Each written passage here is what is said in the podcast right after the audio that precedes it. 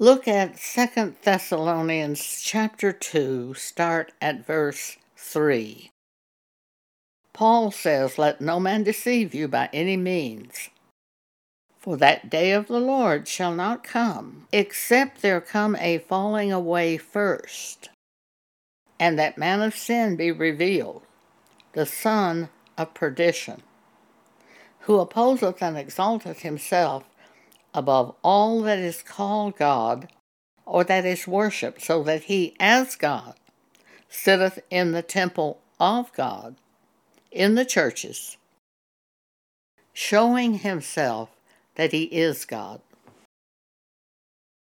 In 1982, I was reading this scripture, and God spoke to me and said, The falling away are not people leaving the churches. The falling away are the churches leaving the scriptures. This was the end time apostasy where the spirit of Antichrist takes over in the church groups. In the NASB Bible, verse 5 Do you not remember that while I was still with you, I was telling you these things? And you know what restrains him now, what restrains Antichrist, so that in his time he will be revealed. For the mystery of lawlessness is already at work, says Paul. Only he who now restrains will do so until he is taken out of the way. The one who restrains Antichrist is Jesus the Word. The minute they remove the Word, the door is open in the church for Antichrist, the spirit of Antichrist, to move in to the church. When Jesus returns, Antichrist and the apostate churches will be destroyed by Jesus. King James Version, 2 Thessalonians chapter 2, verse 8.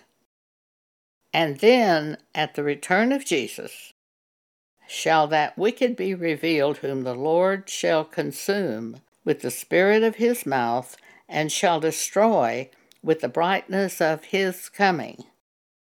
Even him whose coming is after the working of Satan, with all power and signs and lying wonders, and with all deceivableness of unrighteousness in them that perish, because they received not the love of the truth, the love of the Scriptures, that they might be saved.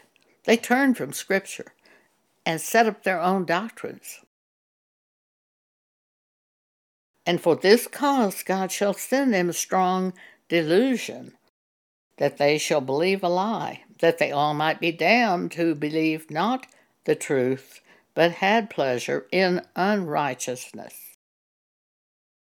At the end, God destroys this present heaven and earth.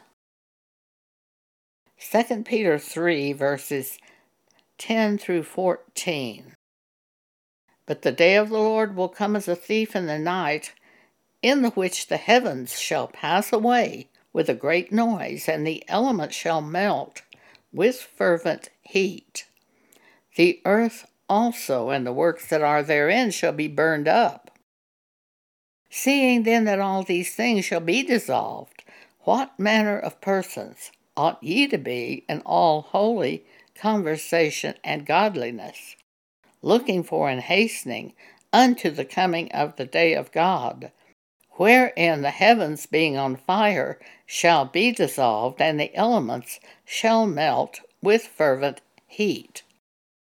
Nevertheless, we, according to his promise, look for new heavens and a new earth wherein dwelleth righteousness. Wherefore, beloved, seeing that ye look for such things, be diligent that ye may be found of him in peace, without spot and blameless. At the end of this world, God sends his angels to this earth to gather his elect to take them into heaven. Matthew 24, verse 31. And he, Jesus, shall send his angels with a great sound of a trumpet, and they shall gather together his elect from the four winds, from one end of heaven to the other. Thank you for allowing me to share this with you today.